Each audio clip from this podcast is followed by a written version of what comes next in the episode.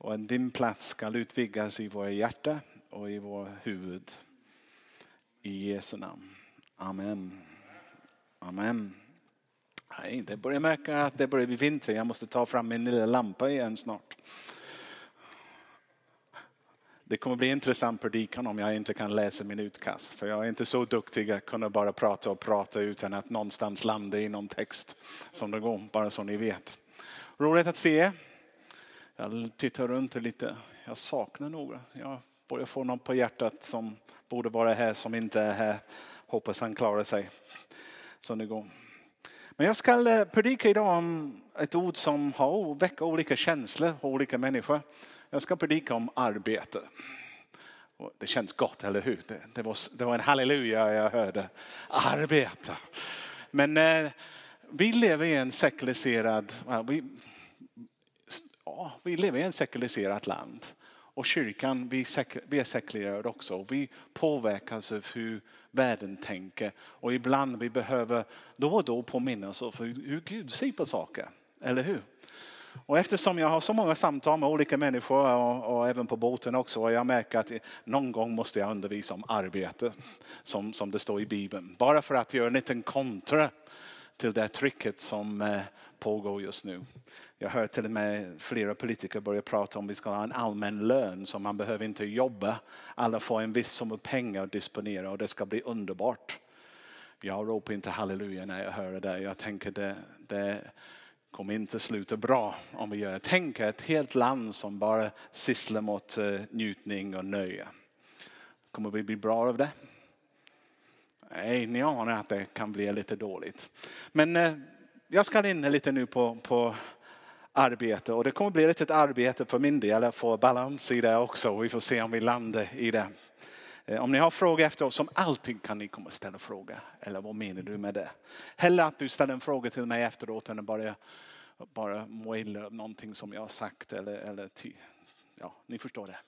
Så är det här. Okej, Kolosserbrevet 3:23 är det bibelordet som jag vill börja med. Och det står, vad än ni gör, gör det av hjärtat. Som för Herren och inte för människan. Vad än ni gör, gör det av hjärtat. Som för Herren och inte för människan. Herren låter ett bibelord brännas in i vår minne också, jag ber. I Jesu namn. Någon statistik, jag läste lite under sitt liv ägnar genomsnittsmänniskor 9/10 av sin disponibel tid åt arbete. Och det är mellan 60 och 70 000 timmar och betald arbete. Så det är en hel del. Det är den största delen faktiskt av vår disponibla tid går på att arbeta. Och om vi skulle lägga till arbete som jag vill nämna lite senare. Att arbete är inte bara det som du får lön för. Om du har ett hus, du måste städa det. Du måste fixa maten. Du måste fixa trädgård. Fixa bilen. Det finns massa saker som man gör också som är ett arbete. Det är inte bara njutning. Någonting som du måste göra för att livet ska fortsätta. Och med arbete kommer också en hel del utmaningar och bekymmer. Och en hel del otillfredsställelse. Arbete, det är inte bara halleluja, eller hur? Det ligger en utmaning i arbete. Det ligger någonting som är lite svårt ibland att stiga upp på morgonen, att gå till arbete. Jag vet när vår väckarklocka ringer och Karen ligger där, hon ska lite tidigare än vad jag gör. Hon säger... Jag sa, Karen, det är dags för arbete. Hon ropar inte. Underbart. Och hoppar ur sängen. Det är nästan ibland så jag måste trycka ur henne lite. Så att hon kommer ut. Och så är det, eller hur? Det är hur vi alla har det. Eller det är kanske några sjuka här som bara hoppar upp sådär. Men för det mesta av oss, det är lite trög. Och... när jag läser om lite statistik om det. Det står att en av 3 arbetare är kvar på sitt arbete mindre än 2 år. Ungefär 20% i en given tid funderar över att byta jobb. Så det finns en hel del otillfredsställelse i det. Och att de tänker på att jag vill byta för bättre ekonomi eller brist på på tillfredsställelse, att arbete betyder något. Eller det kan bero på den arbetsklimat där man jobbar, som det är lite spänning eller lite hårt eller någonting. De tänker nej, jag vill inte tillbringa så mycket av mitt liv här. Och sen finns det också dåliga chefer som förstör det för allihopa. Och sen tråkiga arbetsuppgifter och en tung eller krävande arbete. Listan är lång till orsaken till varför arbete är en utmaning och varför det är svårt. Varför det kräver lite extra. Men arbete, eller brist på den, kommer sluka upp en stor del av vår tid och vårt tänkande. Och det kommer vara avgörande om hur vi mår. Eller hur vi upplever livet också. Så det har en bestående del. Och jag vet att för många människor är arbete någonting man vill slippa, eller man vill att helgen kommer så fort som möjligt. Man sjunger. Det var Bob Geldof som sjöng en sång, I don't like Mondays. Jag tänkte jag var pastor som hade ledigt måndag för många år. Jag tänkte jag gillar måndagar faktiskt. Jag håller inte med honom. Vi har en kö här på tisdag också som vår projekt, och vi sjunger om en sång som... Ja, funderar faktiskt om vi ska sjunga det egentligen. Texten utgår ifrån att man har det tråkigt under veckan man jobbar, men för man vill ut till helgen och festa. Ungefär så där. Och du kan säga, är det lämpligt att det sjungs i en kyrka? Ja, det kanske är bra att vi sjunger de sakerna också. Men så många människor tänkte bara längta till helgen. Arbeta är någonting man går igenom, lyder igenom för att kunna göra det man egentligen vill. Eller vissa människor bara längtar efter pension så de kan bli fri, eller hur? Jag förstår inte det. Varför längtar man att bli gammal? Det har jag inte fattat. Och sen finns det en hel del pensionärer som förstör det för de jobbar mer än när de jobbade. Men jag ska inte nämna några av det, men det finns en hel del. Men jag ska säga, arbete behöver inte vara så trist och jobbigt och utmanande.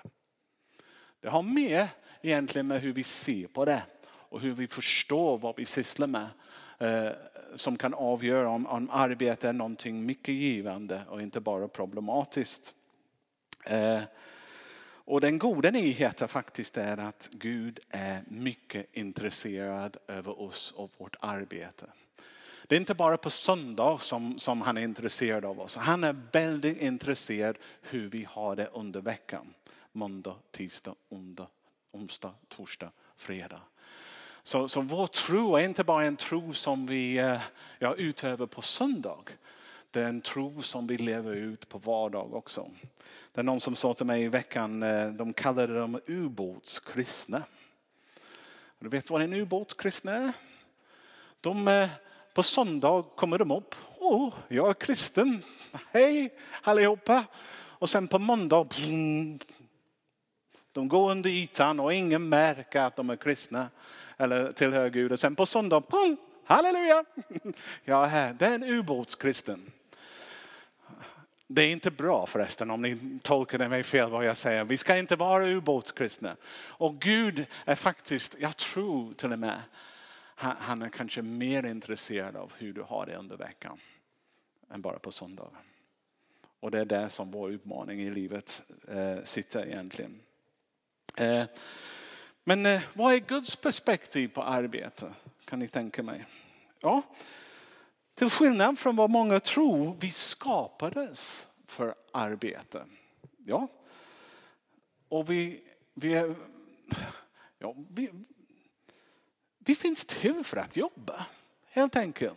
Det var Guds tanken från början. Och det står det här också. Vi har en bibelvers som kom upp. Emil, om du kan skicka upp det där. Herren Gud tog mannen och satte honom i Edens lustgård för att odla och bevara den. Han fick en uppgift direkt, och det innan syndefallet skulle han arbeta. Och en annan sak människa, han fick arbete innan han fick en fru också. Nu för jag kanske en gammal gubbe, men kille, det ligger någonting i det. Ett råd som är bra att ta till sig och börja följa. Han fick jobba, och sen fick han fru, han fick jobba också. säkert på en annan plan. Men det är lätt att vi tänker arbeta någonting som kom på grund av syndefallet. Men det gjorde inte det. Gud jobbade 6 dagar och vilade den 7:e. Gud jobbade och vi är skapade efter hans avbild. Så vi är också skapade för att jobba, eller? Det är tanken. Han skapade oss inte för att ligga i en soffa och titta på Netflix. Jag läste här nyligen också om Netflix. De säger att deras största konkurrent är sömnen. Folk, de måste konkurrera med folk blir trötta och stänga av. För de ser alla serier på en gång. De tittar på filmen. Men vi har skapat för att arbeta konstruktivt.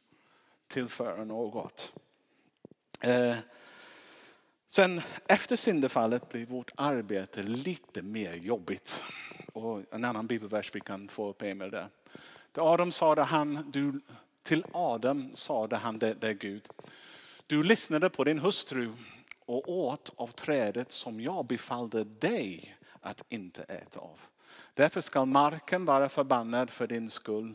Med möda ska du livsnära dig av den så länge du lever. Törne och tisle ska den bära åt dig. Och du ska äta av markens örter. I ditt anlets svett ska du äta ditt bröd. Tills du vänder åter till jorden. För av den är du tagen. Okej. Det låter lite gammaldags. På min översättning säger hela livet ända tills du dör kommer du att få svettas och kämpa för ditt bröd. Ja, tack Adam. Du har förstört någonting som Gud hade tänkt för gott. Och gjorde det lite mer jobbigt. Men det var väldigt viktigt. Så att även Gud i andra Moseboken 34:21 det står följande. 6 dagar ska du arbeta men på 7:e dagen ska du vila. Också under plöjningstid och skördetiden ska du ha vilodag. Stark. Men vi ofta betonar att det är viktigt att ha vila. Men vi glömmer att 6 dagar ska du arbeta egentligen. Det finns lite mer än förväntan att den vanliga är att du arbetar. Och sen se till att en gång i veckan får i alla fall få en dag när du vilar. Och också om du är gammal kristen som jag. Man kan inte ens måla huset på söndag eller fixa bilen eller någonting. Det finns någonting som sitter. Jag vill inte att mina grannar ska se att jag gör det. Till och med jag har några grannar som inte är kristna än. Och de äger tomten bredvid mig. Deras tomt är lite högre än vår tomt. Så att ansvaret för att bygga denna mur eller hålla i ordning den sidan ligger på dem. Och de har satt en helt ny mur. Det är jättefint de har gjort det. Och jag frågade dem hur går det? Det går jättesnabbt. Ska du jobba under helgen och i övermorgon? Och sa, nej det är söndag. Vi ska inte jobba på söndag, sa de. Det är vilodagen. Och de är inte kristna. Men de har det i sin mönster. Jag tänker, bra att jag inte gör det så jag inte förstör något för dem. För de vet att jag är kristen också. Men det ligger lite där förväntan även när det är skördetiden. Eller när det är dags att plantera. Man tänker, jag måste fixa det. Men Gud uppfostrar i oss den förmåga att kunna lita på honom. Att om vi ger honom första plats kan han ta faktiskt hand om allt det andra. Om vi följer de råd som han har gett oss eftersom han skapade oss och vet hur vi bäst fungerar. Om vi följer dem kan vi förvänta oss också att på något sätt kommer det bli någon belöning för det. Och det kan gå bra. Apostel Paulus är supertydligt. Han tar det verkligen och till sig. När vi var hos er gav vi er denna föreskrift. Den som inte vill arbeta ska inte heller äta. Tänk på det. Men det står bara för att tydligt göra någon sak också. Notera, det står inte den som inte kan. Denna princip gäller inte för de som är psykiskt eller fysiskt oförmåga att arbeta utan för de som kan men ändå inte vill. Och det är en biblisk princip. Vi försöker tillämpa det även här i huset. I huset vi har en underbar kyrka. Men vi ger ganska mycket mat bort varje vecka. Och folk som kommer till huset, de äter. Och alla som kommer, vi matar. Men någonstans efter ett tag kommer lite förväntan från vår sida att någonting ska hända också. Vi ska inte bara vara en kyrka när folk äter och sitter och sen går. Vi är inte någon matstation på det sättet. Hela vår tanke, vårt arbete, vi försöker överföra ett andligt liv, en levande relation med Gud. Vi gör bibelstudier, men vi också arbetar tillsammans. Och jag är så tacksam för er som är här under veckan. Ni städer, ni målar, ni fixar, ni snickar. Hela huset egentligen drivs av människor som arbetar men inte får betalt för sitt arbete. Och det gör vi inte med, vi skäms inte för att tänka det är jobbigt detta. Eller vi utnyttjar folk. Vi vet att det finns en princip. Och det är en del av upprättelse att möta någon som har lite nedgång eller bruten. Lyfter dem upp och så andligt, men också hjälper dem på väg så att de börjar förstå att arbete hör till den normala. Inte bara bidragstagande. Och ibland när man haft en helt liv bidragstagande. Den övergången är svårt. Och vi måste hjälpa oss åt. Och jag tycker det är jättekul. Vi har folk som man bygger relation med dem. Och sen plötsligt de har fått ett jobb och försvinner. Och insidan mig går, halleluja. Det är som det ska vara. Men om det finns en bön som jag har i det här huset är att vi får bygga bättre relationer med företagaren så att den process kan bli ännu bättre och ännu tidigare. Så att det kan komma och ske lite mer. Vi har haft många bra exempel. Vi har haft nu är han i Afrika.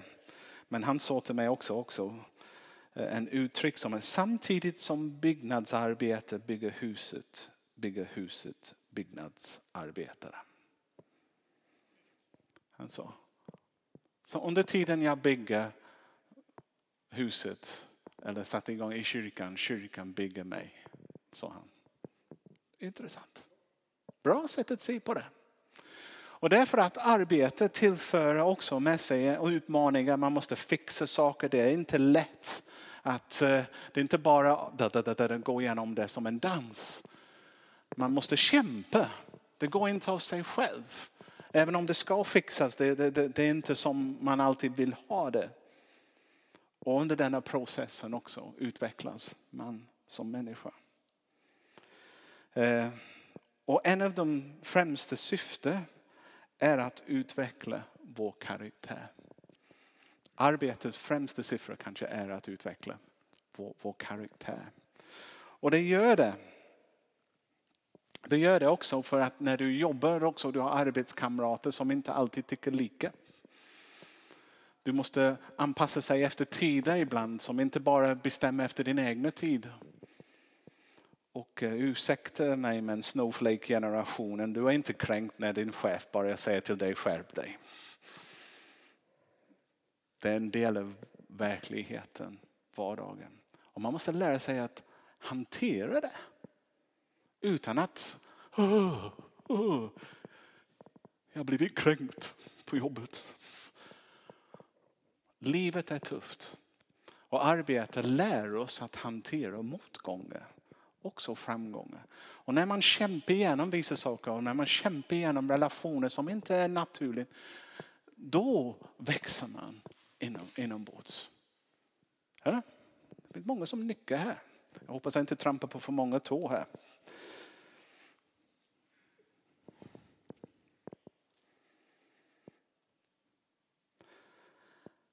Jag har en rubrik här som säger alla arbetets lika värde. Det är någonting jag funderar kanske på. Ett arbete viktigare än annan. Enligt Bibeln finns en värdighet knuten till alla slags arbetet. Och den lyfter inte, understryket inte fram något särskilt fack eller yrke.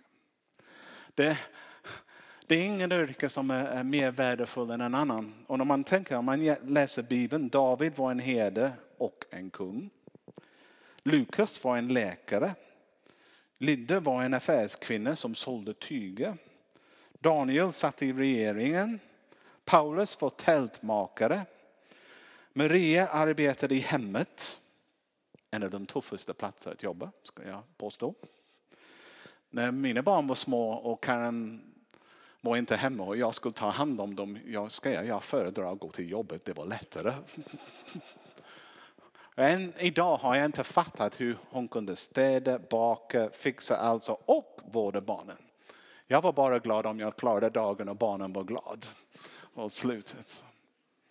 Det kräver en viss kvalitet av en person som gör det. Och samma sätt, Jesus, han var snickare.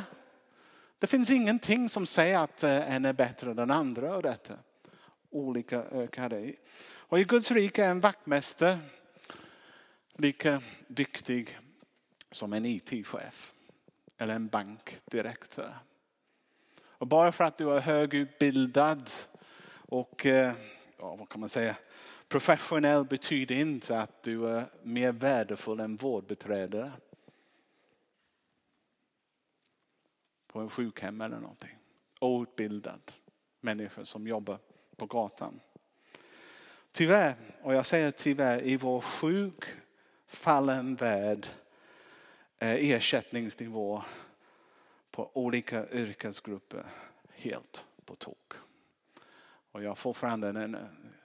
Det finns i nyheter i England, förlåt jag läser engelska nyheter rätt mycket. Det fanns en man som är direktör för ett husbyggföretag.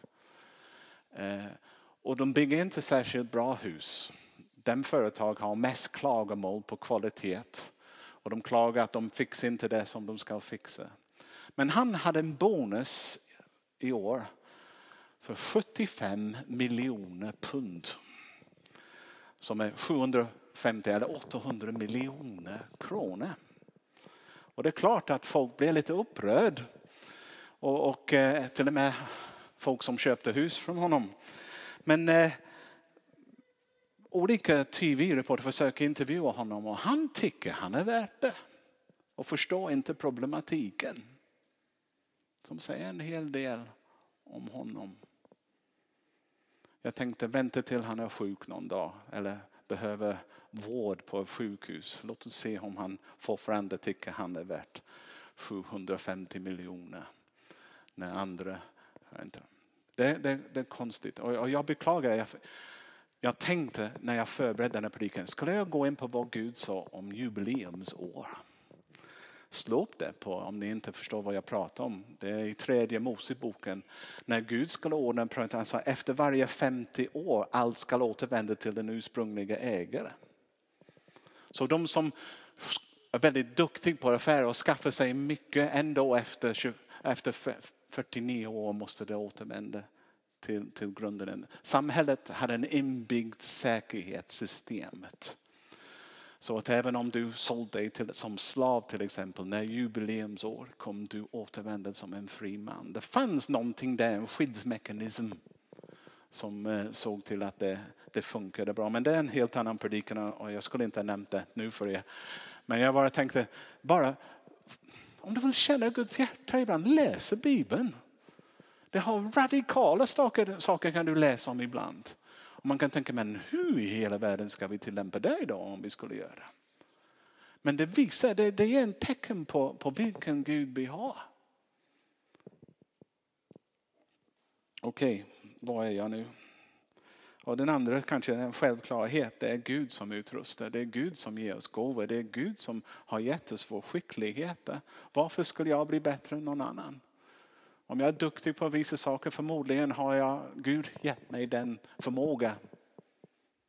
Den enda jag har en ansvar är att förvalta det och se till att det används rätt. Jag ska inte se ner på någon annan. Det står i andra Moseboken. Besalle, nu kan du rätta till mig om jag säger fel. Och Haliab.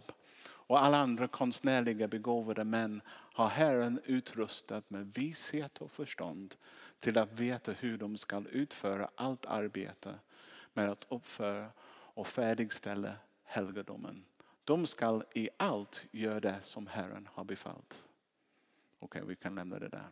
Men det står tydligt att Gud hade begåvat dem. Det var Gud som gav dem det. Och sen fick de använda sina gåvor för allas bästa och inte minst för att tjäna Herren med. Och arbeta även om man inte får betalt för det. Jag började säga det, men jag vill trycka på det också igen. Bara för att du inte har en betald arbete betyder inte att det är okej för dig att sitta hem på soffan och bara klicka på tv. Jag lovar dig nu, du kommer inte må bra av det. Du kan hitta på saker, du kan jobba frivilligt, du kan gå till olika platser, men du kan göra någonting. Men om du bara sitter och gör ingenting, då är fördärvet nära, och fienden har en väldigt bra förmåga att se till att du får någonting destruktivt i händerna att göra, hellre än att göra så. Alltså, i Guds ögon är arbetet ett arbete även om det inte finns ersättning för det. Så är det. Och sen Gud har gett oss denna rytm också att arbeta. Och vi kan säga 6 dagar. Vem uppfann 7 dagars vecka? Det är Gud. Vem var det som definierade tiden? Det var Gud med på något sätt.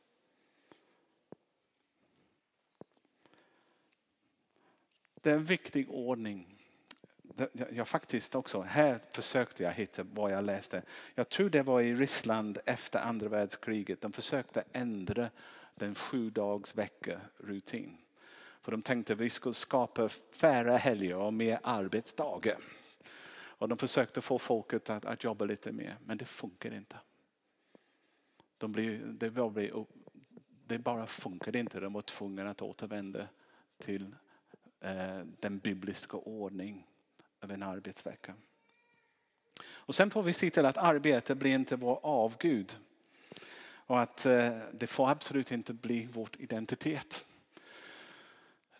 Det sägs inte så mycket nu, men när jag var ung, folk ställde frågor. Vad ska du bli när du blir äldre? Vad ska jag bli? Är jag mitt yrke? Eller sitter min identitet? Är jag en bussförare? Om vi säger det, vi svarar, vad gör du? Det är rätt fråga. Vad gör du? Vad arbetar du med? Inte vem är du? Men om ditt identitet sitter i ditt arbete, då är det lite illa till för dig. Om du förlorar ditt arbete. Eller om ditt arbete inte behövs längre. Min pappa jobbade på kvällen på en telefonväxel. Om hans identitet var att jobba i telefonväxel, då skulle han haft svårt idag, för det finns ingen telefonväxel. Ditt arbete kan ändras under tiden, men din identitet i Jesus Kristus som Guds barn sitter fast. Men om din identitet sitter i honom också, du klarar av svängningen, du klarar av förändringar som arbete innebär ungefär i ditt arbetsliv också, som det går. Det märkvärdigt är att Bibeln nämner ingenting om pension heller. Ja, det är jobbigt. Det finns en grupp faktiskt som går i pension. Det är prästerna. Och jag förstår det fullt ut. De faktiskt har en arbetsperiod från 25-årsåldern till 50-årsåldern. Sen får de lägga av. Sen får de inte tjänstgöra. Det säger inte att de får inte göra, men de får inte tjänstgöra i templet i alla fall. Men jag har letat. Det finns ingen annanstans i Guds ord som säger att det är okej att börja bli passiv och inte tillföra någonting. Eller jag har skrivit det lite bättre. Men det finns ingen biblisk grund för att sluta arbeta och bli improduktiva. Okej? Och sen finns det fruktansvärda texter som du kan läsa om Mose till exempel, som var 80 år när han började sin tjänst som ledare för Israel. Och den äventyret tog honom 40 år att genomföra. Så och jag vill säga med detta, låt inte åldern sätta stopp för det som Gud har lagt på ditt hjärta. Låt inte åldern definiera när du får sluta göra det som Gud har lagt på ditt hjärta.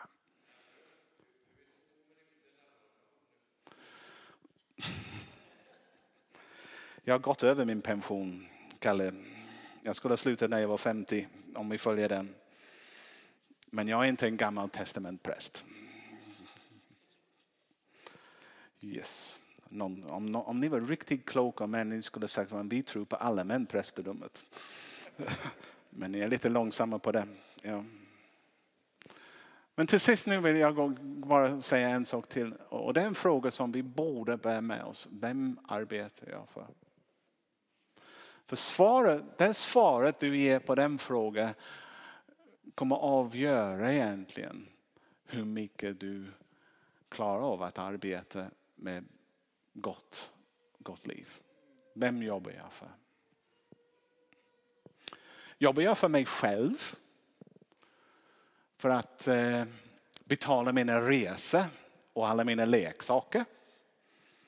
Och ni vet att leksaker, det finns ingen skillnad mellan en barns leksaker och en mans leksaker. Det är bara priserna på dem. Men principen är samma. Är det som jag jobbar? Jag jobbar för att skaffa mig de saker som jag vill ha för att njuta. Är det anledningen till därför jag jobbar? Jobbar jag för att få status? För att betyda något för någon? Och sen när det allt går fel, då är det inte säkert att jag klarar det heller. För hela min status hörde ihop med det jag gjorde. Och inte med min relation till Gud. Det blir krångligt. Det funkar inte. Eller det är inte hållbart. Och det kommer inte ge dig det liv i överflöd som Jesus pratar om. Som vi ska ha. Och jag kan säga, men jag jobbar för min familj. Ja, för att skapa tak över huvudet och mat på bordet och bensin i bilen eller vad det än är som jag har. Det är hederligt. Man ska försörja din familj. Det ligger någonting djupt kristet i det också. Att man arbetar för det, inte bara får det. Men, och det är den största men. Bibeln pekar mot en högre mål, och det var den bibelvers jag började med. Vad ni än gör det av hjärtat som för Herren och inte för människan. Okej. Så egentligen, vem jobbar du egentligen för? Din arbetsgivare eller för Gud? Det är Gud. När du går till jobbet, vem ska du behaga först och främst? Jesus, verkligen. För om Jesus är din herre och sånt, när du går och börjar jobba, du jobbar som om för honom. Det betyder att även om ingen annan ser, du vet att han ser. Det betyder också att om du krånglar med din arbetschef, och de kan vara jobbiga ibland. Det är naturligt. Du kan se att men min uppgift egentligen är att vara den bästa möjliga vittnen för honom. Vem Gud är, hur en kristen ser ut och vilken värdering. Det finns så mycket man kan lägga i det. Som gör, du ser det som du är på en mission. Inte bara för en praktisk sak som du gör sidan om för att skaffa någonting till dig. Jag vill läsa vad jag har skrivit här för att jag tog lite tid att formulera mig och jag vill inte missa det. Vårt arbete är vår missionsfält där vi lever ut vår tro. Där vi kan betjäna Gud genom att tjäna andra människor. Egentligen en kristen jobbar inte för sin arbetsgivare utan för Gud. Och den hjälper oss att behandla jobbiga människor på rätt sätt. Här är det också. För om vi är där som en tjänare. Men Jesus kom till jorden för att tjäna oss och vi behandlade honom inte rätt. Men hela tiden, även när folk sa fel saker till honom, gjorde hans liv egentligen omöjligt på många sätt. Han visade alltid vem hans fader var och sköt sig utmärkt. Och på något sätt, hur vi beter oss när vi borde bete oss dåligt säger en hel del till många människor som tittar på. De ser det. Och de märker speciellt om du är orättvist behandlad och ändå du har olja i maskiner istället för grus. De fattar inte varför. Och sen kan man peka, men jag gör det för min Gud. Och som en biprodukt av att göra det som är rätt får du en välsignelse i hjärtat. Det är det. Jag sa i torsdags när jag hade undervisning, jag tror det var förra veckan, jag sa att målet, om du har nöje som mål, du missar det. Det går ifrån dig. Nöjet kommer som en välsignelse från att göra det som är rätt. Det är en biprodukt. Om du ägnar ditt liv för att ha kul, du kommer märka att ha kul bara hela tiden bara sträcker sig lite längre bort från vad du kan nå. Men när du gör det som är rätt, du mår bra av det. Och det känns i ditt hjärta. Och du sover gott på natten också. Och det är en välsignelse. Och så är det med vårt arbete. Om vi gör det som är rätt, om vår hela inställning är verkligen att vi gör detta för Gud och inte för människor, då är det lättare att stå ut med ibland orättvis behandling och allt som arbete, mobbning och allt andra som kan ske.